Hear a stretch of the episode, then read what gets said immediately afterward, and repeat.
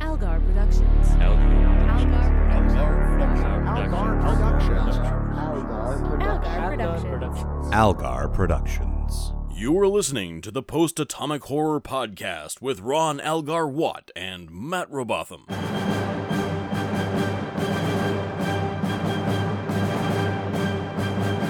Episode 334, covering Two Days and Two Nights and Shockwave Part 1 with Brian Lynch. Hi, friends. We're here. We're at the end of season one, 25% of the way through Enterprise. That surprised the crap out of me. I, it's it was like I looked up and season one was over, and I breathed a heavy sigh of relief. A four-season Thanks show. for the memories you've brought to us, show. I Uh, don't know. Do we have You any gotta members sing. of this show? Was I Al? just season three times a lady? I think I was. I, I'm not sure. How many times a lady? that is You'll not go enough time. to- Once, twice, three times a season, and I love you. Aw, we love you too, Brian. Yeah, Ah, thanks. Brian's here. We don't love Enterprise, though. I love Al. I love Matt. Enterprise, I have mixed feelings about.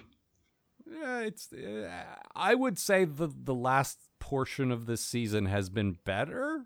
It they've Like- they've shown promise. Yeah, the last, uh, I don't know, handful of episodes, five or six, something like that, have been better. Not good, but better. Good for Enterprise. I And if we would keep say. getting these incremental improvements, it might be watchable by season four. So I hear. That's what everyone says. I don't know, Matt, what do you think? Eh. I No. think this is pretty much it. not not as impressed as as I am, which is barely impressed. Uh, they've gotten slightly more watchable, but I mean, the show's thing is, I fucking. This show's fucking dull. It is dull, but I feel a little more invested in the characters than I did like ten episodes ago. Let's say. I only got invested in the characters when I started making up a character, and then the Hugh became my favorite character. yeah, but he keeps living up to you, the things you made up. Yeah, that's true. I'll take that. It's almost like I'm I, I'm affecting the plot of one character. Could you make Like like a more occasion- interesting captain? Uh, Yeah, that please. might be beyond the, the, the scale of my powers. Maybe he could get a haircut or something. I'm only a journeyman TV show man effector guy. I don't know. We're we we- you know collectively we've we've imagined some pretty great things for some pretty dull characters, but I think that might be our greatest challenge yet. A lot Mm, of people make it- think the TV show Manufactor Guy is the most underpowered class in Dungeons and Dragons, but you can really do a lot with it. Oh yeah. I I'm just gonna assume that's correct, or possibly a reference. I don't know. You said D and D, and my brain just like. I don't want to talk about that. Yep. no, no, I don't want to listen to it. I don't want to acknowledge it. Like it just shuts down. Completely shuts down. It's like uh, mentioning politics. Nope, no, thank you. Goodbye. Yep. Anyway, Brian, why don't you tell us about the wonderful episode, what's called Two Days and Two Nights, and I'll go have a smoke or something. Well, after weeks of delay, Enterprise has finally made good on its threat to visit Risa. I guess that's what passes for continuity around these parts. Let me just check memory alpha. Yep, Journey to Risa, part three of three. it's been a long road getting from there to here. this is clearly meant to be a sort of light breather episode to allow everyone some nice character moments before the big pen- finale, so therefore, commence the parallel plot lines. John's Plot, or A Bland Vacation Slightly Spoiled. The captain is one of the lucky ones that won the random drawing allowing shore leave, and he decided to take it because he doesn't care if his crew resents him. Upon arriving at Risa in the company of his far more interesting friend Porthos, he commences to stay in his hotel room reading a book, which doesn't seem like much of a vacation, but it's a step up from what he usually does in his off time, sitting quietly in a darkened room until the next episode begins. His neighbor is a bland, sandy haired dog owner in early middle age, so the sparks are naturally flying. Well, not exactly sparks, more like pieces of damp cardboard. But they are flying. Well, not exactly flying, more like being slowly passed around a conference table. Annie Hoodles, she turns out to be a spy or something. See, she's one of the aliens what ran the internment camp a few weeks back, uh, and she's been cosmetically modified to look like a different type of almost entirely human alien, as if Archer would remember what her people look like. I sure don't. Anyway, she interrogates him, he knows nothing, and she leaves. Man, her people sure think Archer's a lot more competent than he is. But that's enough of Temporal Cold War, part four of. Well, that would be telling. Let's move on to Hoshi's Plot, or How Hoshi Got Her Groove Back. Hoshi is having a bit of a busman's holiday in this one, going on vacation to study linguistics and talk to the locals in their own language without any translator. That would be like me going to another country just to visit historical theaters and discuss theater history with various nerdy kids and their parents. Hey, wait a minute, I did that. Well, anyway, Hoshi gets laid with some bulky four headed hunk and makes a pun about conjugations, so it's all good. Flox's plot, or Sleeping Goofy. T'Pol has been left in charge of Enterprise, and she's as pleased as a Vulcan can be. She's the boss, and there's no one talking about her bum. What a day! With so many of the crew away, Dr. Flox has decided that now's the time for his multi day hibernation. Hey, they talked about that last week. it's a regular continuity orgy in here. Crewman Cutler is taking over as the medic who's only allowed to wake up Flox if it's a real emergency. Telegram, telegram for Mr. Plot, Mr. Plot, telegram. sure enough, Travis returns to Enterprise with some broken ribs after an accident mountain climbing, because mountain climbing is what every young man wants to do on his first trip to planet fuck. So they wake up Flox and he's sleepy and whimsical and everything's fine at the end. Trip and Malcolm's plot, or they could be taken on holiday. Trip and Malcolm are on their way to Risa for one reason, which is, to be fair, the only reason anyone should go to Risa. They hang out at a bar, and it's just a swarm of bums, which is also my least favorite novel in A Song of Ice and Fire. they spend two evenings being gross men in ugly suits, making gross jokes and innuendos, until they finally meet two sexy ladies who are into them. Like, really into them. They want to know where they're from, what's in their hotel rooms, what are their social security mum numbers and mother's maiden names. You know, romantic stuff. The ladies turn out to be two fish lizards who rob them of their wallets and their clothes. They're men! exclaims Malcolm, needlessly enforcing a gender binary onto another species. The boys get free and are very embarrassed over walking around in their underwear, despite the fact that they're on fucking Risa. Becker's plot, or This Week on Becker. When a patient leaves Becker several steaks as a gift, much to his annoyance, the others insist on helping themselves. Hilarity, I presume, ensues. But the important question remains is he annoyed that the others are helping themselves or that the patient got him steaks? We're, we're still doing the Becker thing, huh? Yeah, no, Yeah. we no longer have any particular connection to Becker. I just feel like the people will want to know. Well, I mean, given that the alternative is watching Becker, I guess your uh, 10 second synopsis of the occasional Becker episode is probably better, yes. There you go. Of the three shows I know uh, that I know Ted Danson from, Becker is definitely the least of them. Incidentally, there actually was no new episode of Becker the week this aired, so I had to look and figure out what the rerun was. Are you just making up episodes of Becker? No, I'm going on Because Wikipedia you and ran copying out the of plot Becker? summaries directly. Because out now I desperately want you to start making up episodes of Becker to see if I can tell or not. Also, anytime I copy a plot summary, I have to change the name John to Becker because apparently his first name is John, and uh, that's not as funny. No, especially since now our captain's name is John. Uh huh. The most boring name. Sorry, Johns, but it's true, and you know it. I wish our captain was Becker. I wish our captain was the other Archer. We've said that before, and we'll say it again. But Yep. you know, that would John make is it more actually a entertaining. fairly interesting name just because of how widespread it is. It shows up in like a huge swath of cultures. Well, yeah, but in a in a Star Trek show, I don't know. We talked about this, I think, a week or two ago, Mm. where it just it doesn't feel right when they call Oh yeah, him yeah, John. no, no. It's the, well, that's because it's so wide ranging. It's it's incredibly generic, which is the problem. I was once in a But class. I, Jonathan's was, uh, okay. I once taught in a classroom that had seven people named John in it, or some variation thereof. Yeah, Uh, that's there was not- there was a Jack, two Wands, a Hannah, a Giovanni, um, and these were all like evolutions of John. Mm. Uh, right. And just that one tiny fact is more interesting than John Archer has ever been to me. That's true. Although that said, I'm gonna go ahead and jump into my good thing here. Sure. Um, ex- excuse me. No, this is my bad thing. Sorry. It- so hard it to starts- tell the show. It starts with a good thing, though. It does start with a good thing. I actually kind of liked Archer's quiet dad romance. Like, there was nothing to it, and I didn't want to spend more than maybe five minutes out of the 45 on it. But. I, like I kind of liked he's bland and if he was bland and kind of a secondary character like everyone else was interesting and the captain's just kind of this boring guy we don't see very much I would Mhm. kind of like that cuz there's something about him being deliberately going to planet fuck as you call it and bringing a book I don't know Mhm. I like that in a, in a weird way like it's Mm-hmm. I mean, not that's interesting also to what watch Picard did. yeah, it, yeah, but Picard got sucked into a sexy adventure. This all happened in his hotel room. That's true. Picard got got pulled to some weird catacombs with with ancient relics and such, and Archer never left the one room that all the action happened in. and there Archer wasn't walked. any action. Archer walked to one boat restaurant off screen. Also, right. I would like to point out how uh, how Ryza evolves into a very cheap planet over 200 years. That's true. It looks way better in this episode.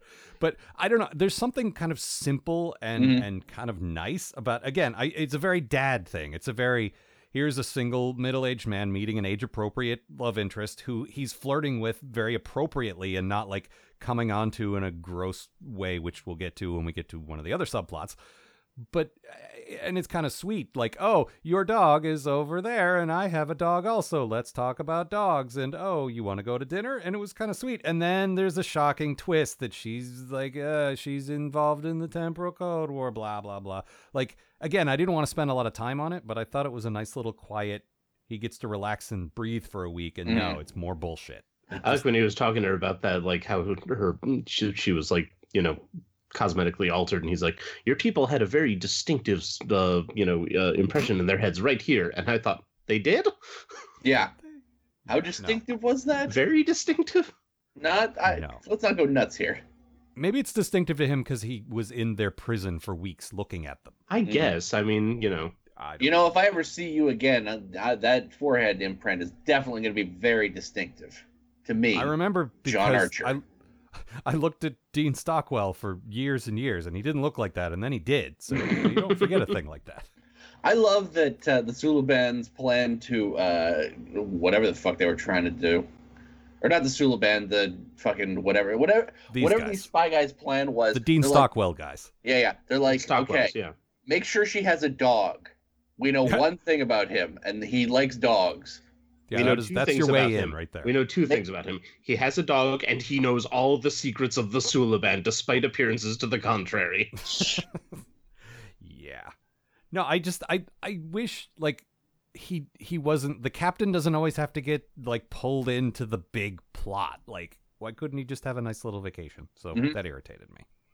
But but also I kind of wanted to get that out of the way cuz there's so many more interesting things to talk about and now we can be done with the captain unless you guys have anything on. Yeah, it. no. Every Oh, time no, we no, went back I- to I- John in his uh, room, Yeah. I'm just like, "Ugh."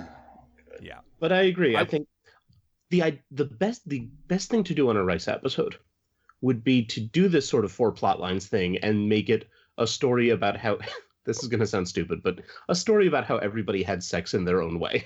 yeah, Not Like- even sex. I mean, the thing is, everyone emphasizes Sex Planet, but I think it's supposed to be Tropical Paradise, which is. It, it was definitely funny for you to point out that Travis going mountain climbing was was a little dorky, but on the other hand, I feel like there is a bunch of that too. Like it's Mm-hmm. Well, not true. just sex. Yeah, but like if they're going to do the romance thing with him, and you know the the, the Hoshi had like a similar thing, and uh the other guys were trying to get laid, and it, the, No, they, I- you're they right. tried to introduce an element of danger into theirs also, and it just didn't work, and.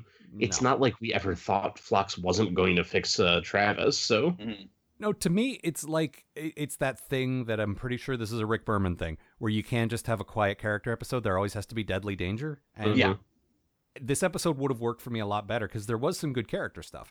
It would have worked a lot better if there wasn't any significant deadly danger. If everyone was just kind of like it- like a like a 22 short films about Springfield, Mm-hmm. where everyone's Yeah. just off having their own adventure. That would have been fun. you know, yeah. it's And like you kind said, of, it's uh, a good uh, lead-in to uh, the season finale.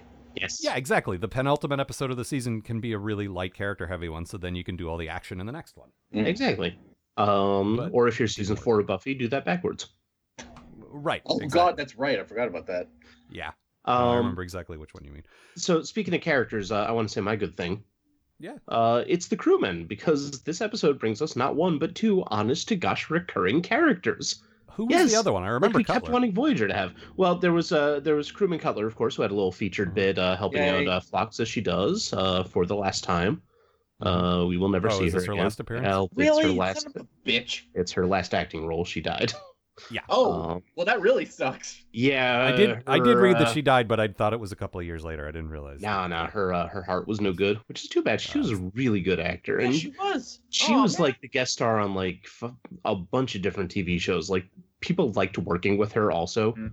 like Well, she and she's exactly the kind she of person could have gotten I she, like, like. she would have been a regular on a series within like two years yeah, no, Oh. she. But she's exactly the kind of character I like in that secondary role. That that Mhm. next gen had a bunch of these characters where it's like, oh, it's her again. That's nice. Like how O'Brien started out. exactly oh see she could have been a spin-off on yeah. you know star trek Yeah. deep space eight i don't know whatever the whatever very original thing they could come out with after this. Uh-huh. Uh, but the other one was the um, uh, the guy that was flying everybody back and forth to Risa. Um, was one of the guys that got uh, swept up in the goo alien. Uh-huh. Uh, oh yeah. ago. Uh, he was like that guy, and he was just kind of like, "Mm, "Hey, hi, it's me. What's going on?" But I don't know. There's something like appealingly He was goofy Kermit about the him. Frog? Yes, he was Yeah. Kermit. the- Another new Kermit the Frog. Welcome Uh-huh. aboard my space shuttle. But he Mm-hmm. Mm, was, um, you know, like there was a bit where like it was a weirdly framed shot in the beginning where the the main characters were sitting in the back of the shuttle pod talking to each other about what they were going to do when they went on, and he just had this like little smile on his face, and he was like shaking his head and like having himself a sensible little chuckle, You being like, nutty kids, I'll go in a rice up. Look at me. I'm I'm flying. I'm flying the important people around. they are such characters. I'm It- I'm it- doing it's- my job. It's like he's taking them to prom. It I actually like that as a framing device though, where we start out at the beginning with them all on the shuttle. Okay, we're all gonna go do stuff, and then Mm-hmm. when they come back, most of them are just quiet because all their stuff exploded, and Hoshi's just got a big grin, like, "Well, Mm-hmm. my vacation was great." I kind of enjoyed that. Uh yes. Uh, Matt, what was your Actually- good Oh thing? yes. Uh, I love uh, Flox's stupid rambling scene. Like, I'll take some dumb broad comedy when it's this rare. Hmm. Mm. Like, it's he just Well- shows up out of nowhere to like stumble around, mumble things incoherently, and then fall over. Well, uh, Bri- Brian like had a lot to talk about, so he didn't really go into depth in this. You should you should explain exactly what we Oh were seeing. yes. there. Yeah. I, I cut that one short. No, I, So- and rightfully so. Basically, Flox goes into hibernation, and they're just like, he's just like, don't wake me up unless you really, really need me. So they really, really needed him because apparently Cutler doesn't know how to fix a broken leg or whatever the fuck the problem was. No, uh, Travis like Travis got some antibiotics or whatever on the planet, and they didn't know he was allergic, and he had a seriously horrible reaction. And Mm-hmm. like, don't just give aliens injections of your alien shit. What is wrong with you? But and, and that's that's what the deal was. It wasn't just the broken leg. So basically, when you wake up one of Flox's species from their hibernation, it's like if you woke up someone and they went into complete baffled panic. I was in the middle of a dream mode, but it Yeah. doesn't go away. Yeah, Uh, Basically, we Yes. got Dougie for like du- the Dougie version of Fox for a while. I'm surprised you know that reference, Brian. Uh, I I I'm still like only halfway through season one of Twin Peaks, but yeah, uh, but I. int- internet Doug- osmosis. I Dougie would has imagine. yeah. imagine. Doug, Dougie has made his way onto the internet. Yeah. Yeah, no, it was it was extremely goofy, but you're right because it happens so rarely. Like Neelix did this every goddamn week, Yeah, and I no, hated it. this But Neelix would have driven me up the fucking wall. But like Flox has Phlox- been this wide-eyed optimist and, Yeah. and very dignified to this point, so it was great to give him a goofy moment and then Yeah. make it go away again. Mm-hmm. And he, he's, also he's spend good. all the time jammies, which is funny to me. Yeah, You've mentioned before that he's one of those actors that like just like shows up and stuff, and um, it, it it was good to see him, you know, sort of flex the the character actor muscle a little bit.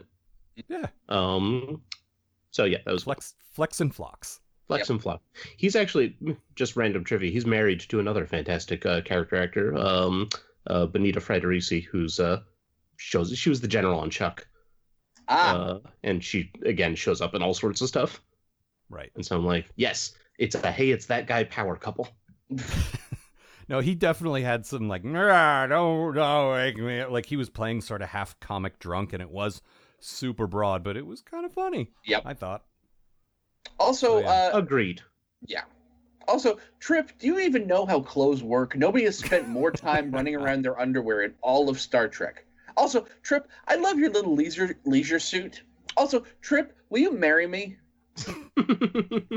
there's I well we should talk about the Phlox thing first, but we definitely need to give some some time to uh to the Trip and Malcolm thing because that, Uh-huh. that's where I have Why- the most stuff to say. But Why were they wearing their uniform underwear I under don't think their they have any lounge other suits? uniform or they have any other underwear.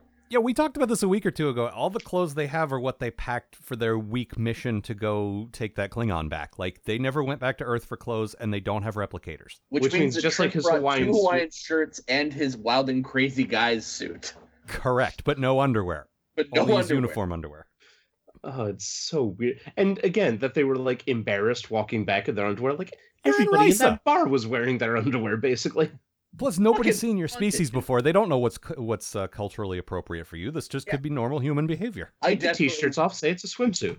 I desperately wanted to see them get off, like walk in and like I Uh, also desperately wanted to see them get off, but um, Jim. like Malcolm's in there, like trying to cover up his junk and looking all awkward, and Trip's just like, "What's up, ladies?" Yeah. No, the the interesting Take thing out to me. catfish. That's what I call it.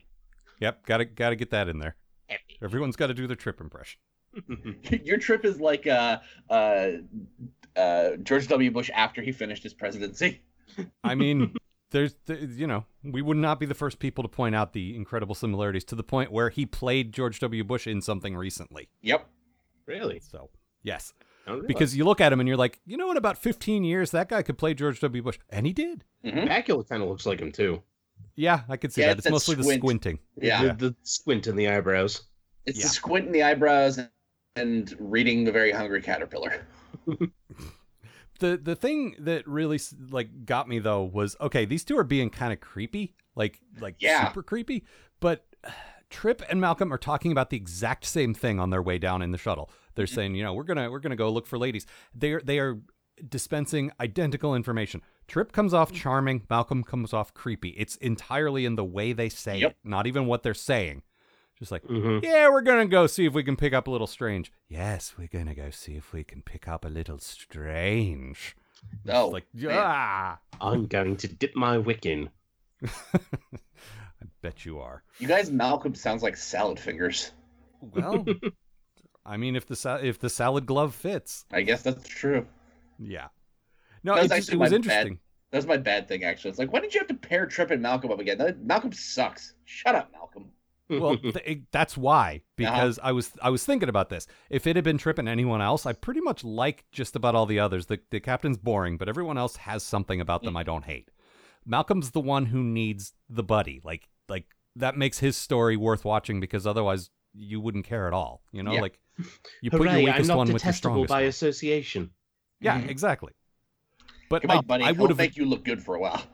I would have kind of enjoyed um, Trip and Archer, who are well established as being you know friends from way back. Sure. like doing this and Archer having zero interest and sitting in the bar reading his book Mm-hmm. Mhm. and half-heartedly being Trip's wingman, I think that would have been much better. Yes, Mr. Trip here is definitely the engineer on, as you say, a big fancy spaceship.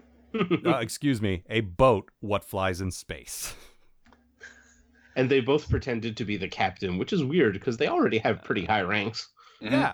You guys are like the number 3 and 4 guys on the ship, like of a I think ship it- of 100 Isn't, guys. Tri- isn't uh, Trip officially the uh, first officer? no, he's I know. uh, I know. mean, T'Pol is functionally the first officer, but I think. yeah, uh, no, I think as, he as would have far been as if uh, she hadn't shown up. yeah, as far as rank goes, he's the next ranking Starfleet guy, but Mhm. T'Pol is actually the first officer. Sort of Oh, like okay. how Scotty would be in charge when uh, uh, Yeah. uh, Yeah, Bones and Kirk were off the ship. Right.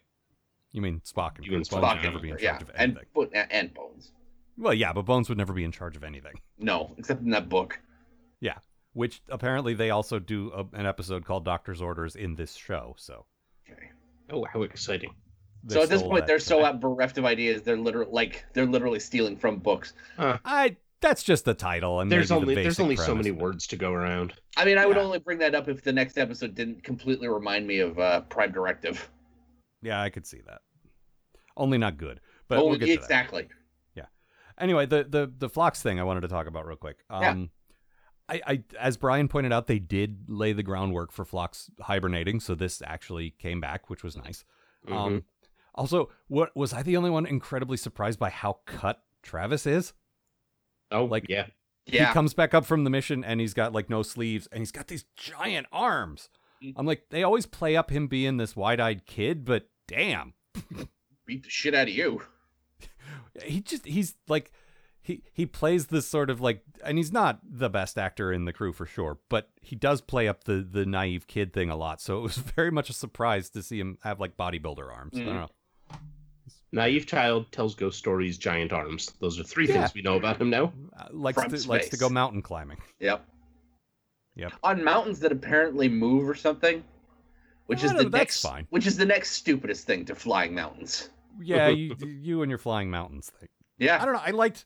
I wish they could have like split it up so maybe half the crew did sex stuff and half didn't. Because I do really get the impression Risa is not a s just a sex planet. I know thought- did sex. I stuff. thought you meant with each other for a second. Well, that would be okay too.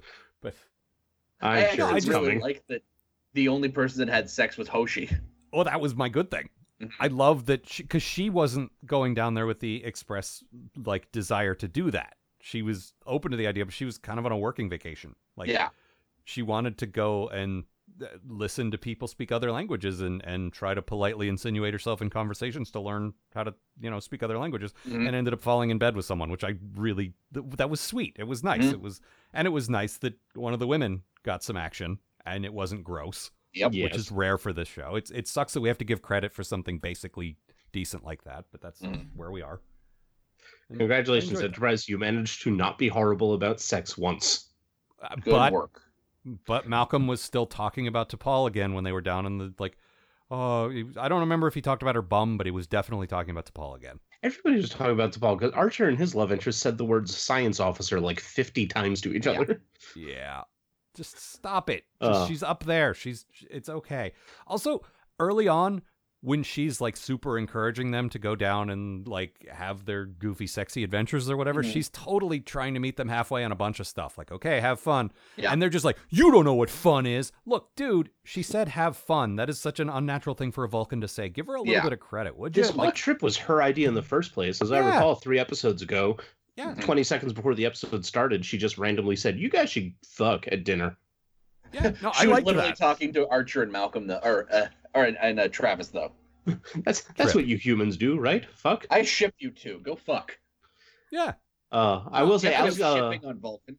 Al's good thing does segue into my bad thing, though. it does. Um, because my bad thing is, while I like, I completely agree with Al. I like that uh, Hoshi is the one who wound up getting laid, but uh, boy, do I not like her love interest there. Oh yeah, Um, same. And it's That's not best. because I'm jealous of a fictional himbo. Well, it's not Oh, just is- because of that. But but- is she the one you get hearts in your eyes for in the show? little bit. Uh, but here's the fair. thing. I have seen this actor in three things in my entire life, and in all of them, he was cast as somebody who's supposed to be charming and suave, and he always just comes off as like stiff and awkward and weird. And this is no exception, but I guess they can't all be Vash. No, He I was- definitely I, got. think you guys probably saw him. He was um Dracula on Buffy. Um, Oh fuck yeah, he was terrible as he Dracula was, on he Buffy. was such, and that was a pretty good episode, but he was just such an awful Dracula. And I he was played, always Drac- so he disappointed played by Dracula that twice Dracula. that year. He was in another Dracula thing also. I didn't see what that. about but- that dude says Dracula to people? I don't know. And then Or I don't know if either seductive. of you guys saw the uh, the Harold Ramis version of uh, Bedazzled with Brendan Fraser, yeah, that was Mm, all yeah. right. but he was he was the guy that Brendan Fraser's li- wife was cheating on him in the uh, the drug lord uh, segment, Ah, yeah, I, re- and I it was the remember. same thing. He just sat there with a stupid look on his face and acted like he'd never touched a human in his life. No, honestly, I got a bit of a creeper vibe with him Yeah. and Hoshi early I on, thought and I he thought was going to turn out to be. I thought that Yeah. Archer was going to get some. Hoshi was going to wind up having to deal with uh, you know a- Yeah. an alien Superman spy. Crap. Yeah. yeah, 'Cause No, in that's fact, what it this was- guy was coming off as. it was kind of a sweet thing. Teach me your complicated language. Oh, that's really sexy. Oh, I'm in bed with you now. Okay, I kinda only like that. this is a thing. There's a bit where they're eating uh, breakfast together, and he's like talking about different kinds of fruits. And at one point, he's like, uh, "She says, oh, this this tastes like a kiwi," and he's like, "Oh, in my language, kiwi means well. Let me show you." And he kisses her, and that was Mhm. actually that was actually slightly smooth. I don't even believe that kiwi means kiss in his language, No, it Much- doesn't matter. It, much less She- that he couldn't come up with the word for it. now But- she, uh, now she knows his like his language all except one word because this guy Yeah. lied to her. But just before that, he says, Oh, what would they call this on your world? And she's like, Well, we don't exactly have a name for it, but I guess the closest thing would be strawberry. And she's just holding a strawberry. I was wondering, you have like we both have me and Matt have tons of notes in here, and your only note is it's a strawberry. Yes, I, Just a uh, strawberry. I, I handwrite my notes, so I hardly ever have Ah, any on the okay. shared doc, but I happened Okay. to be have the doc open while I was watching, and I just typed in real quick, It's a strawberry. I'm like, I gotta Because- remember to ask Brian what that means because what the I don't remember a strawberry in this The, episode. the prop people didn't even like no. they didn't even paint it blue or whatever or Oh. Nope. you know make it have like two little strawberry bits popping out of it Sure. they could have but it's just a strawberry she's like well i guess we would call it something like a strawberry because No, that's it what was- it is Yeah, I will say uh, At Linda least they cut Park who up plays the kiwi yeah, I will say Linda Park who plays Hoshi really sells a lot of the um the the languages like she's they because she's the linguist and because we don't have the universal translator all the time like she has to speak a lot of these fake languages and it's one Mhm. thing to do Klingon or even Vulcan at this point which are kind of established but e- uh, every two or three weeks she's got to speak this whole new different languages and she almost always completely sells it for me like they really don't feel like a bunch of sci-fi gibberish it feels like a language Mhm. someone might speak she's good at that and i and like it to his credit, the the the the lumpy sex idiot um, did have like a bit some bits where he spoke his language, and that actually did come off pretty well, especially because it was like this very rapid staccato kind of thing. Uh, yeah and it's that was- complicated and she's like slow down no slowing down actually changes the meaning like i like that they're messing around with different ways that languages work that's a neat thing and it could have just sounded like he was saying, but you know, he he did actually make it sound like an actual language. So I did. I guess like that, that. guy's done one thing I've liked in my entire life: spoken Well, a they- fake language. Okay. that we've never really gone into how language works and it's not necessarily an interesting topic but it's a topic like it's an angle of aliens we haven't done a ton with we've there's been a handful of episodes but Mhm. through hoshi we actually get a lot more of it in the show and it's one of the things i like about this show is like Oh yes. you don't you just assume everyone speaks english because the universal translator is perfect by like kirk's time and picard's time but back in the day it wasn't and you have to really understand how cultures speak and it's it's a nice new thing which Mm. hmm I, I I like that they're dealing with from time to time yeah like the the the guys that were offended by people eating in the last episode and stuff like that Yeah. like you know sometimes there are actual different cultures Right.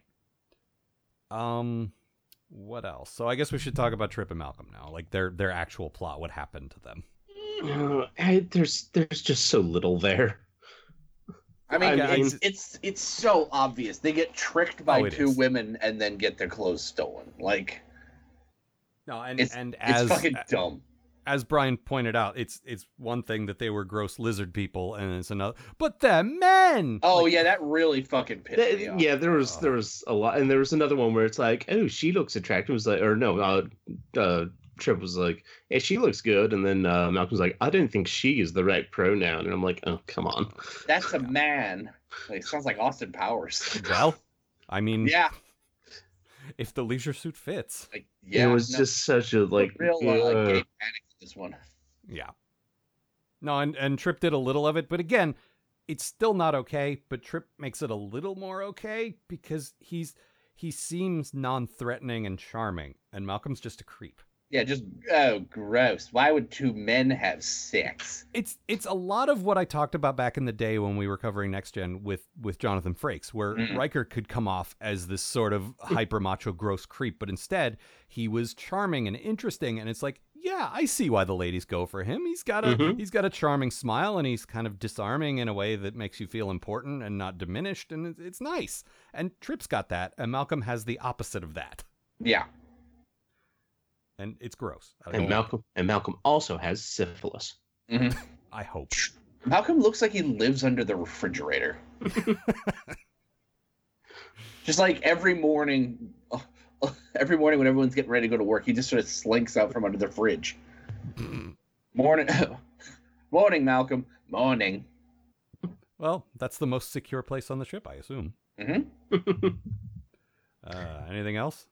um, I feel like there probably was, but it was a it was it was a pretty overstuffed episode. I liked a lot of the character stuff. Like I, the plot overall was a little dumb, but uh, you know, Yeah. it was. No, I like, think- I actually feel like I know some of these guys a little better now, and some of them I like more, and some not so much. But you know, I honestly think that I like this episode more now that we've talked about it than I did when I was watching it. Mhm. that's fair. So, you know, that's all. Uh, what about you, Matt? Did you like? I don't want to like the two of us are saying that. That doesn't mean that you uh, you have Nah, to there was- agree. I just- There was parts of it that were fine. It was mostly just draggy. yeah, but it was it was Trip in his leisure suit. So if nothing else, I'll you'll take remember it that, for that. You know, Yeah. I will say, reading over Al's notes, I like that he's he's writing as he's watching, and one of them says, "I hope she's just a woman he met and not somebody from the stupid temporal Cold War." yeah. Bad Yep. news. And also, I hope Hoshi just got laid and there's no stupid twist here. So, you know, you're one for two. Well, I'm Not I'm bad. I'm always looking for those twists. My favorite thing is when I I will write a note that says, "Oh, I hope th- I, I hope this isn't that," and then the na- very next line a character will say, "Oh, this isn't that." Like, oh, okay, this writer actually uh, addressed that issue. Thank you for that. Okay, I want to talk about Michael Dorn briefly. So, Okay. Oh yeah, he directed this. yes, Oh. yes. Uh yeah, um and I have a suspicion that his whole uh uh reason for directing it was to make sure that he was no longer the star of the worst episode set on Risa. And he's like, I'm going to make it even less sexy. Yeah. that well, could- guess that could what, be. Michael? You failed. You failed. Yeah. Joke's this on one- you. There was interesting character stuff, which yours didn't even have. And nobody Yep. knocked over a table. Yep. Did, did someone knock over a table in his episode? All I remember is him being a, a jerk. But Yeah. No. That that was a real I hate Worf solidifier for your for your boy here. And there were no. My uh, boy? Yeah, I want one of your boys. I- I'm I sure you assumed have he was. others. I, the, I had uh, no idea. there were also no Horgans in this one, which was the one Uh, thing there- everybody there else was- Yeah, already- yeah. Oh, wa- was there There's one? one, and it's a light switch. Yeah, Amanda pointed this out to me too. There's uh, in, uh part of the architecture, just like the, that symbol is worked in, like, and I don't know if it's a symbol that means something to their whole culture or if it maybe evolved somehow. But I, that was a good touch, I thought. Yeah. Or maybe it wasn't a light switch. Maybe it was a sex button. Could be. You push Well, I it, and mean- you have sex. Archer wasn't pushing it, so. you know. Yeah. also, one more quick thing, Push it real good. ladies and gentlemen, salt and pepper. I why didn't we see like Porth? We were promised Porthos walking in, Yeah. in i- outside in in Because- like i- like that one episode where they went down to the planet and he's running through the field. Yeah. Like why wasn't there him running on the beach? Come I want on, to see because it they dog on a blew their beach. uh, because they blew their location budget playing uh, lacrosse with Clanky Brown. uh, I wanted to see Porthos running on the beach. I I would I would forgive this show so much of its transgressions if that dog did more. Everybody's alternate title for this would have been "Ah." yeah. Yep. Yep. Well, I've, I've said this many times before, but Porthos is the reason I adopted a beagle back in the day in the first place. So Mm-hmm. Mhm. it's working on me again. Like, well, that dog's no longer with me, but I could get another one. Look how cute they are. He's a good, good boy. Yes, he is. Stop giving him cheese. Mm-hmm. All right. Uh, let's do our alternate titles. Brian, what do you got? Uh, I already gave you fol- four alternate titles. Uh, oh, so you did. but I want to. I, I had another one because my my original for uh, the Flox plot, which I guess was shared, was to Paul's plot or to plot. That's fair. That sounds a bit Klingon. I was Taplak. just gonna say, yeah. Uh, Matt, what do you got? Hesh wants sex, but you know, with Star Trek. Mine is a I- reference to what? Go ahead. Sorry. I didn't try too hard because you picked the best one. Yeah, I Well, know, yeah, right? I- Jerk. I, I I honestly didn't think I'd be feeling the alternate titles thing again. Matt was really excited, like, okay, we'll we'll do it, but I don't know if I have any more in me, and I've been feeling it, so you know. Um, yeah, this this refers to specifically what happened to Malcolm and uh, and Trip, which is catfished with an exclamation point. I felt so mad when I read that that I Yeah, could, that, I, right? that I didn't think of that joke for my summary. I had to double check like uh, uh, Urban Dictionary to make sure I was remembering the correct definition of catfish. Like, Yeah, no, okay, you're good. that I mean, does work. tec- technically, I don't think it counts if you do it in person, but whatever. no, I know, close enough. They- They are This- they were people misrepresenting themselves. yeah, they who were in then- disguise. You know, this Yeah. is this is the science fiction equivalent. Yeah. Exactly. Yeah. All right. Um, what do you got for your quote, Brian? Uh, my quote right here is it's right after Dr. Flox has woken up and he speaks for all of us. Who's sick? Ensign Mayweather. Who? So are you are you on um, are you on Team Travis's boring? Uh, I am definitely on Team Travis is boring. Um, It hasn't come up much in your in your appearance yet, but I know Flonk has said it a lot. And Yeah, uh, it other hasn't come people up feel that much in way. my appearance because Travis did nothing in this episode but fall off a mountain, I, that's all he. and that's does. more than I like him. That's more than he's done for the past few weeks. I did like him when he apologized to the uh, the the food eating sex aliens. That's Yeah, a bad that was- way that of was- describing That's them. pretty much the high point. of That's his almost career the at this opposite point. of what they actually are. The food eating sex aliens. Yeah. The non-food eating, not sex aliens. Right. All right. I think it's time to move forward now to the finale of season one. Hooray! Hey. Shockwave Part One. Matt, what do you got? All right, so the Enterprise is headed towards some colony to make first contact. Everyone's a- all baffled by how this planet is a matriarchy, and I'm ready to heave a hefty sigh when Malcolm accidentally sets the atmosphere on fire, killing 36,000 people in about 10 seconds. It's been a long time getting from there to here. It's been a long time. Back on the ship, Malcolm is insisting it wasn't his fault. Archer is moping. DePaul is telling Archer not to mope. Trip has a sucking head wound. And Admiral Michael Keaton is informing everybody to pack up their shit. The Vulcans are making us come home. Jeez, Vulcan, like you. Jeez, Vulcan, like you never committed a genocide. So that night, Archer is visited by the ghost of Star Trek Yet to Come, aka that crewman from the future who's involved in the temporal Cold War, which, by the way, means that, yes, this one's about the temporal Cold War. I know, I'm sorry too. Ugh. In his quarters on Earth 10 months ago. I have no idea why this is. The ghost tells Archer that the Enterprise was sabotaged or something and informs him where to look for it. Also, some future chit tech so that they can track down the Suliban and what did this. So Archer does all that. Enterprise goes back to the dead planet and find the cloaked Sullivan ship, and then Archer, DePaul, and Trip run around with guns because this is what the showrunners think is exciting. They retrieve some discs that proves themselves innocent, and then head back to Earth or whatever with a, a swarm of cloaked Sullivan space bees attack at Shanghai Archer. He's about to go when the ghost kidnaps him into the future of the 31st century, where he's shown his own grave and then meets Pharaoh Lad. I'm sorry, Marty. It looks like you're stuck here. So, J- Brian, this will be a tiny spoiler, but you did look at Memory Alpha recently. This is part uh, what? What of what? For the Temple Uh, Cold War, I do you remember? believe this is. um Hold on, I'll actually check because I think it's out of thirteen. Oh Jesus Christ! I know this is part five because um the because because the last one was Temporal Cold War Part Four. Um, Well, let if me they're just- counting episodes like that, where just someone shows up and talks about the Suliban for a minute, then maybe that's not. So well, I mean, bad. it, it was part of the plot. Like she did. No, it like, absolutely she was is, sent but what by I'm her saying is- superiors to like what I'm uh, saying is, we're n- we're not gonna have to expect eight more uh, episodes. thirteen. of- Part four yeah. of thirteen. but we don't have to expect eight more episodes of this necessarily. It could just be a passing reference. Oh boy, guys. Um, so I'm I'm gonna do a light spoiler here because I just clicked on the Memory Alpha article for Temporal Cold War, Um, and it lists the uh, temporal powers, uh, which is you know the people that have been doing the main fighting, and then the Uh-huh. proxy powers, which include like United Earth and the Klingon Empire, and also get ready for it, Nazi Germany. yeah, no, that I knew was coming. I didn't know it Really? was- We're I gonna didn't know be it was going back involved there with the Temple again. Cold War, but yeah, I do know they there's actually a two-parter where these guys go back to World War II. So Great.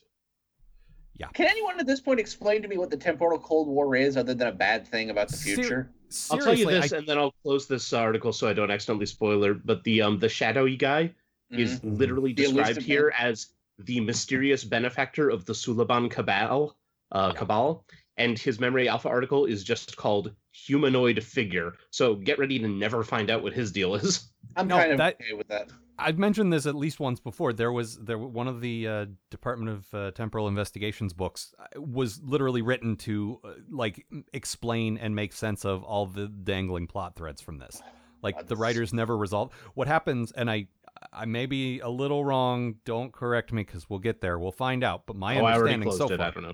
No, no, no, I'm saying to the listeners because Oh, people okay. write in and tell us in season three this happens, and I kind of like like it doesn't s- ruin the show for me, but I kind of like not entirely knowing. So Yeah.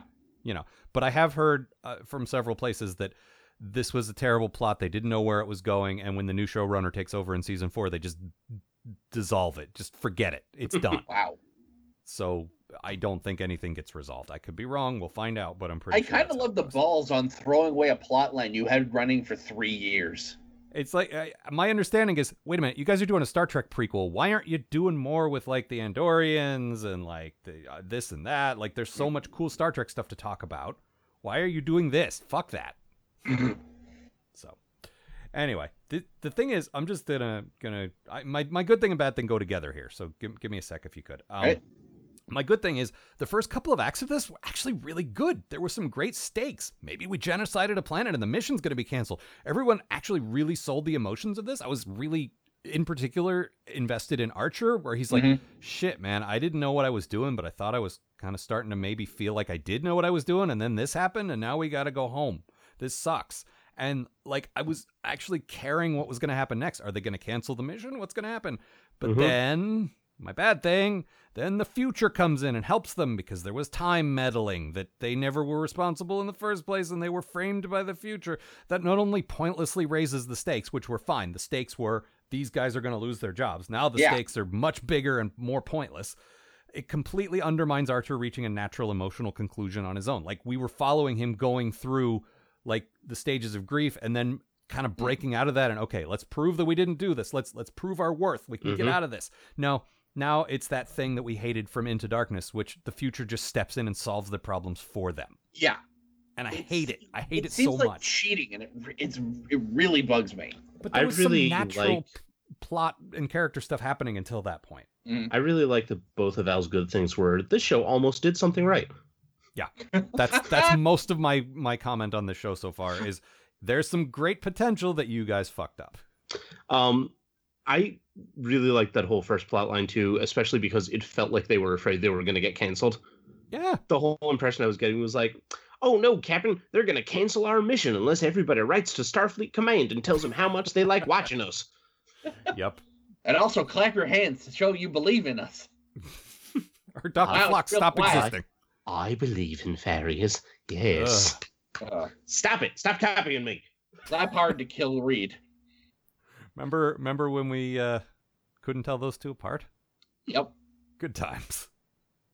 anyway, no, it's the first portion. Like anytime Star Trek just does a thing, and uh, when it's more grounded, like of course it's not grounded. It's set in the future, and they have warp engines and stuff. But really, Mm-hmm. grounded in their own reality, and they don't have to twist the Mm-hmm. plot, and they don't have to blow your mind. Like it's that, it's that Brandon Braga mind blowing thing where you can't just have these characters doing a straight line you have to bring time into it or you have to like you know all this is going to get undone you know that's how this is going to go Yeah, So- I'm real why mad do I about care that. about any of this? It's it's year of hell again. Yeah. And no. Mark Twain shows up and drags Archer back to the uh, Battle of Agincourt. I don't know. No. No, I mentioned this. This one reminded me a ton of the uh, Trek novel Prime Directive. yeah, I think I've read that one. They Where should isn't that- have. They should have some sort of prime directive, you guys. A directive, the first Ugh. one. Yeah. No, and actually, that's uh, Someday prime we'll have directive. Prime directive was written by uh, Judith and Garfield Reeve Stevens, right? Yeah, it's one of the best Trek novels, but um, Well, I it, like it, them. it involves the enter- the original Enterprise, the good original Enterprise, Right. um, to- basically doing the same thing. They accidentally uh, The original, torch original the Enterprise. atmosphere and kill hundreds of thousands of people, and the whole mission gets shut down. Everyone goes their separate ways, and eventually they sort of get back together and you know figure out what actually happened. And but Right. like this doesn't go away. They still like they were a part of an accident that killed hundreds of thousands of people. yeah, and they a lot don't of get a big reset button. It's a thing that Yeah. happened. and a lot of the book is about them helping like clean up and stuff and Well, my- i like that there's like like something that we did mattered and like a f- like Yeah. you know we have to deal with that now this No, is it's- just it's gonna be, always- like the it's future always such a it's always such a cheat to me to say these characters are going through some cool shit that could change them forever, and then just Mm. take it away. yeah Yep. Like I want to see what happens next. Well, nothing happens next. Everything goes back to the way it was. it's, But the the reason I asked about Judith and Garfield Reese Stevens is I know they end up writing for this show at some point, and they may have already. Like, Really? th- it might be on purpose. Like they Hmm. might have taken part of their plot, like as them being writers. Maybe they bought it from them. Who knows? oh it's possible yeah But I, I I- I don't mean to take away from what you're saying at all. I just wanted to point out that that book, those book, that book's writers actually work for this show. So yeah i That's an haven't seen them interesting yet point. because we definitely would have mentioned that but no, we uh, would have. yeah. everything is story by Braga and Berman so far. But no, I know I know they definitely show It up in sure season is. four. But uh, yeah, no, this felt the most Berman and Braga I've seen in a while. oh yeah Yeah. just and like we don't have the reset button yet but you, like does anyone think it's not coming like No, it's, seriously and Voy- Voyager did this a bunch where you know part two is just uh, well, this will all be fine. yeah Great, good, we got that to look forward to. Yep. Uh-huh. And d- really, I cannot emphasize enough how much I just hate the cheat of getting. Uh, well, I don't hate the cheat. I love the cheat. I'm glad he's not dead. But the, the the total breaking the rules of just getting help from guys from the future. Like, you- Yeah. you don't learn anything. You don't grow. Like, part of the cool premise of this show was you're out there by yourself. There's no other Starfleet ships, and a lot of the technology we've come to rely on in other shows doesn't exist yet. So you either have to invent it or come up with interesting ways around that. And instead, no, we'll just ask our friend from the future. It'll be Yeah, fine. it- Turns out there's a lot of Starfleet ships and they all have better technology. yeah. It's it's like we make such a big deal about how we don't need help from the Vulcans. Like that's a huge part of the show. Yeah. But we'll take help from this human guy from the future. Take help from the goddamn Enterprise R. Yeah. yeah, I believe the Enterprise J shows up at some point. Not even kidding. Oh lord, I thought I was Okay. joking. You know, you know No. what? I'll just I'm just I'll see myself out. Oh no no no no! Come on. Can I ask you a quick question? Yeah. This this time traveling Starfleet guy that showed up. Do any of us remember his name? No. Yeah, it's um uh fuck, it's a it, uh, Daniels. Yeah, that oh dang, okay. I was gonna say it's a, 'Cause it's an I sure Anglo. couldn't. it's a very boring Anglo name. Let's see, Reynolds. No, D- Dangles. No. John John Archer. Yeah, there you go. Yeah. Uh, No, it's w- is- Daniels. when he showed up and they were doing this thing, I actually forgot he was on an earlier episode. I, I absolutely did too. Our Yeah, yeah, him like, appearing- why is you, our old And then, like, friend. they- They, they, they got into their conversation. I was like, wait, am I supposed to know who this guy is? And yeah, then they him s- appearing said was something- very. s- It was set up as a very dun dun dun moment, and I'm like, okay, so Maybe I'm sorry, you shouldn't have Star cast a Trek. mannequin. Hey, I'm sorry, Star Trek. I don't instantly recognize all balding mannequins you put in front of me. You know what? No, if it was an actual literal mannequin, that would have been something interesting for would've me been to great. remember. or Could even put a mannequin voiceover two on on the him. move. Yeah, There you go. It could have been uh, Hollywood. What the hell is his name? Hollywood. The, Hollywood the horrible- Montrose. Yeah, the uh, version 1.0 of Titus from uh, Kimmy Schmidt. Oh yeah. There's a big difference. I like Titus. Uh, I don't for exactly that reason, but that's a, that's another discussion for another time.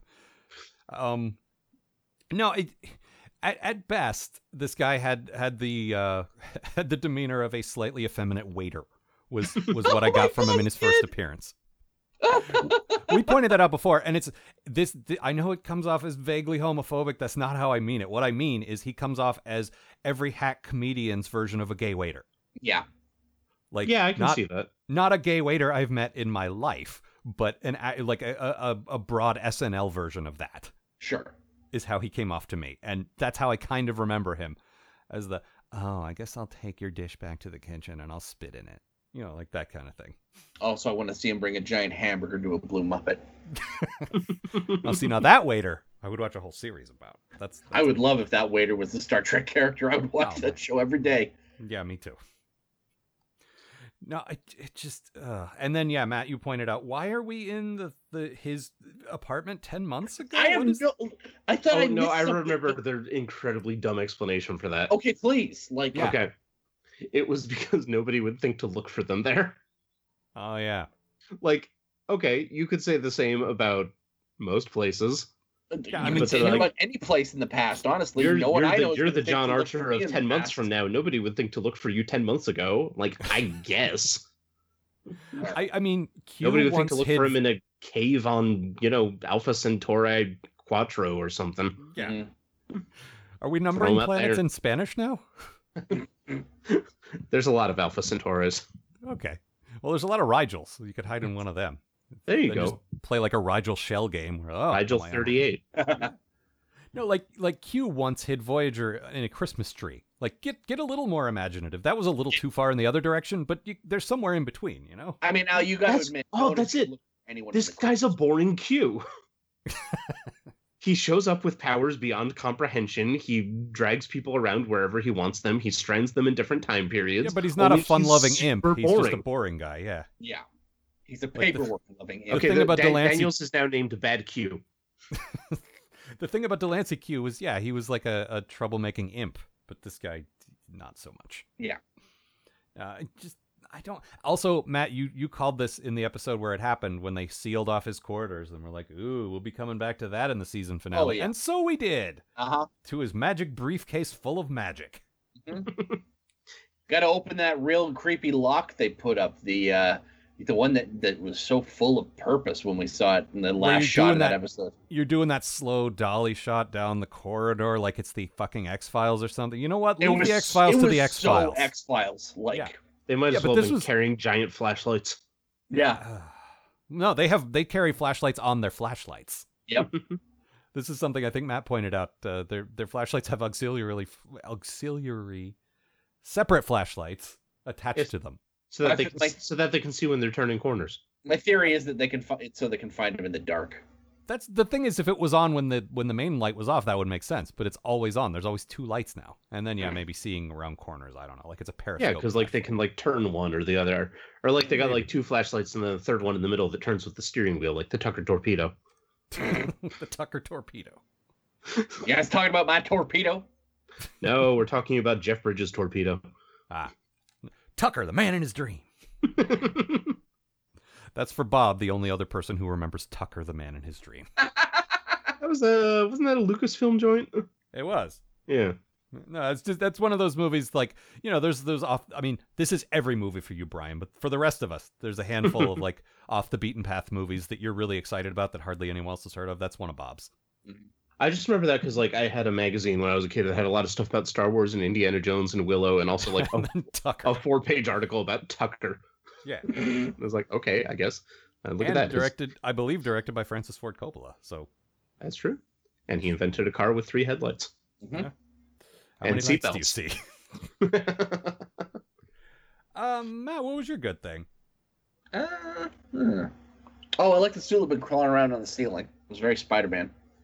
I mean, you know, we've said before we're we're it's it's a struggle sometimes, but we've seen that before. Like, Uh, that's- yeah, I gotta say the the the fifth or sixth time they threw something into a hallway and it exploded and a bunch of Suliban fell off the ceiling. Yeah, no, that was hilarious. I was a little like, boy, we're still doing this. I think the yeah, that Suliban was would have that was figured out my to, thought. It, it at was the very like- least, camouflage themselves while standing on the ground. No, I thought Well, it was cool in the pilot, not- but by this point, you know, like, let's be real here for a second. That's a dumb fucking race of uh, aliens. Especially, we're all camouflaged and hiding on the ceiling. Should we like shoot them while we're up here? No, no, no. We'll just wait for them to knock us off here. they're full on video game characters to the point that I expect them to be talking amongst themselves when the guys walk by. There's no such thing as Captain Archer. yeah, when a Suliban dies, a little glowing orb appears above it and briefly hovers in place and then flies into Archer and restores his health. Yeah, exactly. Captain, Um, Brian, what was your oh boy, what was your good thing? Well, okay. Every guest seems to be obligated to weigh in on the theme song, so you Ah, know it's what? your first what, appearance on Enterprise. It's something we Yeah. need to talk about. The, what the heck? I kind of like it. Okay, now do you like it in and of itself, or do you like it as the theme song of the I show? like. Okay, that's it. I like it as the theme song to the show. Really, I would not like put it on my iPod and listen to it. Uh, that's but the opposite of what most people who defend it think. They think mo- Right? a lot Like, I of people heard- think I it's a think- good show, yeah. but, or a good song, but not for this show. No, I I kind of like it. It feels like the theme song for the show that we wish this was. It feels like aspirational and hopeful, and like there's like a brand new world out there that we're going to be discovering, new life and new civilizations. Okay, and- take take away the visuals though, and just Mm-hmm. the no, no, song. I know. Do you but still it's- feel it's- that way? It's it's cheesy as hell. Okay. I'm not going to deny that, but I think there's something about it that works. And the thing is, have you guys ever listened to the end credits music for the show? Uh, only It's- until I can find the remote. Yeah. yeah, I'm pretty sure that's the original, or because I know they wrote a th- an orchestral theme song that they then replaced with this. Yeah. I'm pretty sure that's what it was, and that thing sounds terrible. I would much rather listen to this goofball '80s power ballad All right. uh, every week than. this- Uh, I'm pretty sure we've talked about this before, but uh, that that song was originally written, I believe, for Rod Stewart for the movie Patch Adams, and this is a cover of that. Yeah, sounds like it. So Patches. it was that's a it was not, that's a real '90s end credits uh, power ballad. Uh, not exactly a, a strong pedigree to start with, but then it's a cover of that, so it's like a copy of a copy. it's like one of those uh, one of those Brian Adams joints. Yeah, Or Which oh wait, I'm- what was the uh the one from the 1993 Three Musketeers? yeah. It Where was they got Sting three- and Brian Sting, Adams and Rod Brian Stewart. Adams. Oh, it was Rod Stewart. Yeah, Yeah, And so all they for got one and the- one for love. Ah. Uh, yeah, because they were like, we got the Three Musketeers of shitty end credit songs. of Mm. of soft rock like uh, VH1 friendly music your dad would like. Not your dad specifically, but anyone's dad in 1993. The general, your my dad. dad, is. alone. Yeah, I, I do have to. I, I do wonder though, Matt.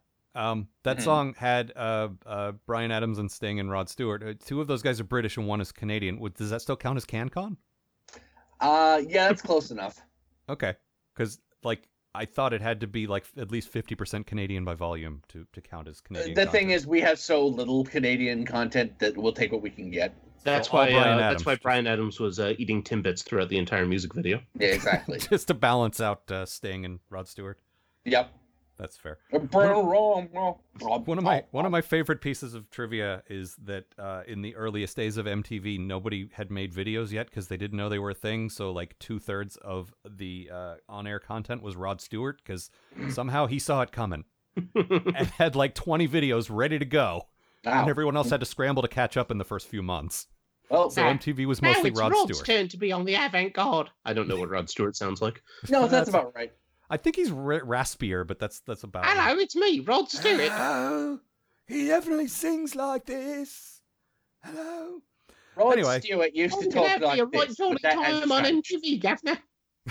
Are you doing the Michael Caine bit, Matt? Yes. they, they, there's a new series of the trip uh, which also also the trip. That's great. Um, called the trip to Italy, and uh, they they revisit that again. But mostly the impression they do throughout that is Mick Jagger. Like the competing impression is also pretty great. I love those guys. Yeah. Uh, what, what's your bad thing, Brian? Uh, well, since my bad, my good thing was the theme song, I decided to keep it general instead of going episode specific and say that my bad thing is Flox's makeup. Um, Really? Yeah, I don't like that he just has like, I don't like when the aliens just look like humans. I really hate Yeah. that. Um, but what I like even less is when they have perfectly normal human faces right in the middle that are surrounded by alien stuff on the sides, like a weird You're not frame. wrong. Yeah. Like, I'm not saying he's got to have a Neelix dick nose or something, but No one is saying that. just like something coming up because what it is is he's got like crazy ears and he's got crazy chin and he's got crazy cheeks and he's got a crazy forehead and then a regular human face right in the middle of it. sort of It's- peering out. It's weird and it's always slightly off-putting. There's even the like they did that little CGI like smile tweak to him once. Oh Uh, yeah, they like, change his sometimes, eyes like- sometimes too. Sometimes his eyes change or his weird no uh, tongue comes out. hmm And I'm like, that, that it, it just makes it even weirder when it's coming out of the regular bit of his head. it I don't doesn't know. bother me, but I can see it. Mhm. I Yeah, like well, that my- guy a lot. Like I like that I character. no, a I, good I deal, and- he's he's definitely top tier character, Yeah. uh, which is why I wish he I don't know make Looked him better. green. Why not? You know, Yeah. make him, Mhm. make him Something I stand don't- out a little bit. I don't know if we pointed this out on the show or not. Amanda points it out every week because it bothers the hell out of her. Uh, T'Pol's makeup changes all the time, and not her Vulcan makeup. Her her like cosmetic makeup, like her her Oh, blush and I eyeliner and actually such. did notice that she had her slightly skin like- tone looks different in half the episodes, and it's like they can't figure out what she looks like. and they're it's- giving her like these like weird like peach like lip gloss. Yeah, and you know, just like we talked about Kira back in the day, she uh, T'Pol does not spend a long time looking in the mirror making herself pretty. That's not a No. thing that matters to her. So Mm-hmm. Mhm. what the hell? What is what are we meant to think there? I- I don't know. I, they lost me when they didn't give her Vulcan eyebrows. yeah, I th- I don't know. There's a lot I want to like about her, and actually, this this wasn't my my proper good thing, but this was a good thing about this episode. I feel like T'Pol really nailed all the Vulcan stuff real hard in this one, like more than ever. Like Yeah, she Mhm. she was actually pretty good in this one. I don't normally like T'Pol, but I, I want to like her and I sympathize with her, but in this one, she's like, Captain, I understand you guys are emotional. I'm not telling you not to be emotional, but I am telling you you need to snap out of it enough to do something. And Yeah. I like that. That's what her job should be. yes, Not not shaming him for being human, but snapping him out of his bullshit, you know? And there was a little bit where she was like talking to Flox about like, oh, I'm not sure the captain's psychologically well because of this and this and this. And Flox is like, that's just how humans get when something bad happens. You know, he's, he's What I- gonna be moody for a little while. That's fine. what I liked and so- about that was she didn't say relieve him of duty. She said Mhm. keep an eye on him. Yeah. Also good. And she didn't go and a sign of her character development. She didn't go right to the captain and say, you are behaving badly. She like went to the doctor and was like, right. hey, other alien, help me figure a human thing out. The, the the the person most qualified to diagnose someone as a doctor, tell me what's going on here. Also, Wait, and- speaking of which, there was a great bit where Trip was being really mad at the doctor, and the doctor was just being a ridiculous optimist at him. Oh, that was such a great It's like, scene. Could you just stop looking on the goddamn sunny side of things for one second? Oh, I do love how emotionally intense you are. No, Flox's whole reaction is, well, this was fun, but the next thing will be fun too. Oh well. And I like that. I like that about him a lot. That's life. Let me pack up all my leeches. Yep. the thing is, his leeches work. We've seen it work. They do, yes. It's not just like he's a crazy mad scientist. He's just been around a lot and knows a lot of unconventional treatments, which is great. Well, it looks like Ensign Mayweather has been poisoned. Better put a Bezor into him. These That was like are, a uh, good Bezor reference. I don't actually know what that is. What is that? That was a uh, Harry Potter joke where uh, somebody was poisoned, and the uh, the there was a complicated antidote, and then written in the margin was just cram a Bezor down his throat, which which now to pull in a Buffy joke is a uh, a toadstone, which doesn't Yeah. look like a toad. Why shouldn't it? It came from inside the toad. uh, Matt, what was your bad thing? Uh, I hate Lieutenant Dead Future Guy's stupid future suit. It looks like he's basically tangled up in the Xbox cords behind my TV. All right. He's literally wrapped in dozens upon dozens of thick black cords. yeah. He Like looks an old like a school video game Borg. dummy. Uh, it's, Like one of like one of the Borg in season two of Next Generation, where they just had wires upon wires all over No, it's them. cheaper than that. yeah, it's. It's like when my dog used to get in fights with my rock band uh, game. Like mean uh, eat like it? like Reed Richards from the That bad too. Fantastic Four movie that came out last year, where he had Yeah. bungee cords all over his outfit. I like how you what had to the hell? specify which bad Fantastic Four movie because there's been so many now. I There's mean, been- there have only been bad Hey. Fantastic Four movies. there have Right, been exactly. four Fantastic Four movies, and they have none of them been fantastic. That's Oh. true. I still have a fondness for the Roger Corman one only because it is quintessentially riffable, and I wish they could untangle the rights so that Rifftrax or MST or somebody could get a hold of it. I wish that Fox would just take that Sony deal and give them back to Marvel. Wow. yeah, that would be Yes. awesome. They've got scrolls now. That's something. Yeah, Hmm, Okay. I, I assume that, and uh, you know, I don't know. Maybe, maybe someday. I mean, if Marvel can make an Ant Man movie that made money, they can make a fucking good Fantastic Four movie. I think they I make good think- movies. I think Yeah. the key to making a good Fantastic Four movie is to set it in the '60s and to fully embrace the the I've Jack yeah. Kirby madness of it. Don't try to modernize it. Don't try to make it relevant. Just make it crazy nutso future of the '60s stuff. yeah, That's how you do it. But Mhm. that's just There you me. go. All right, uh, we need to wrap things up here. Uh, any, Yeah, we're going any long. final thoughts? Uh, no, I mean, uh, we'll see what happens next season, I guess. I know exactly what's going to happen, and so do both of you. Like we Mm-hmm. Mhm. can we can predict the plot beats of the next episode almost like to the point where we could write the dialogue for them. Yeah, It's just gonna be Boring so Q is lazy going to and fix obvious. everything. yep. Uh-huh, as usual. Okay, let's do our alternate titles. Brian, what do you got? Uh, well, this is an alternate title for Shockwave that I think will work maybe for Al and a couple listeners. I don't even know about that, but I call it Shock Blast. Is that a Transformers reference? It is because the uh, the character Shockwave they were not allowed to call him that on the toys, and so they changed his name to Shock Blast only for the uh, action figure releases. That I didn't actually know. I do know there was a Hmm. Radio Shack knockoff based on the same mold, which was called Mhm. Shackwave, which I really liked. That's yeah, pretty good. There's also because usually what they would do is um like because they weren't allowed to say jazz, for instance, and Right. so that's why on all of his stuff he's listed as Autobot Jazz right. uh, exactly. why? Uh, it's because, because you they can't because copyright there's a word jazz like is jazz. licensed by some, yeah. Uh, Yeah, there's certain like general words that you just can't put a copyright on. There may is be that other why that Bumblebee thing's happening now? maybe I don't know. Hmm. I know also that Volkswagen doesn't want Bumblebee to be a Volkswagen anymore, so that's also a thing. But Yeah. and my alternate title was a a- a line from the actual episode, which which amused me: a swarm of cloaked bees. Which one of you put in this uh, Batman? This panel. That from would be Batman me. Co- Okay. Because Could you, it give was us, could you give us a dramatic reading of this, please? This is Batman. An Amazon attack, a deadly bee weapon. Bees. My God. Pretty good. All right. Well, that's. Oh, and you got a quote for us, Matt? Oh yeah, that was just this. It reminded me of Scotty. What are you guys doing to my engines? Yeah, it's the crazy future guys fucking with Trip, and Would you leave it alone, damn it. Yeah. Yeah. I do like how he cares about his engines. They're not making this like a full blown Scotty like uh, I love my ship like a woman kind of thing. No, But he loves uh, his ship like a boat. exactly. All right, uh, that's All right. all for this time. That's all for season one. So uh, 20 Yay. f- halfway, halfway there.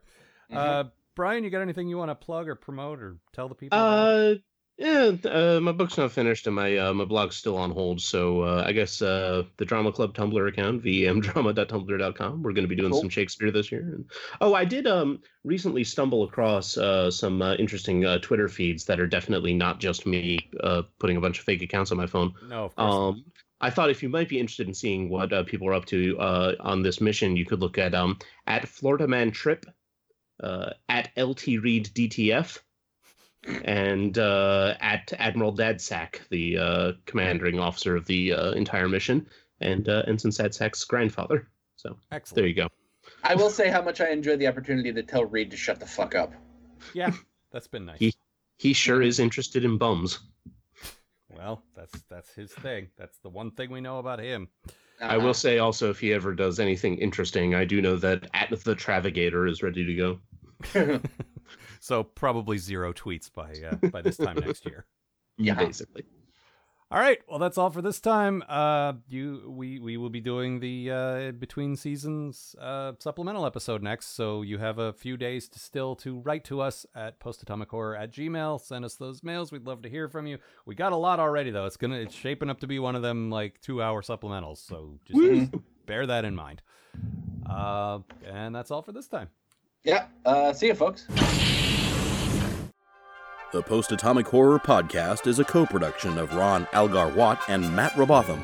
Copyright 2017. Please don't sue us. We're, we're, we're still just doing this.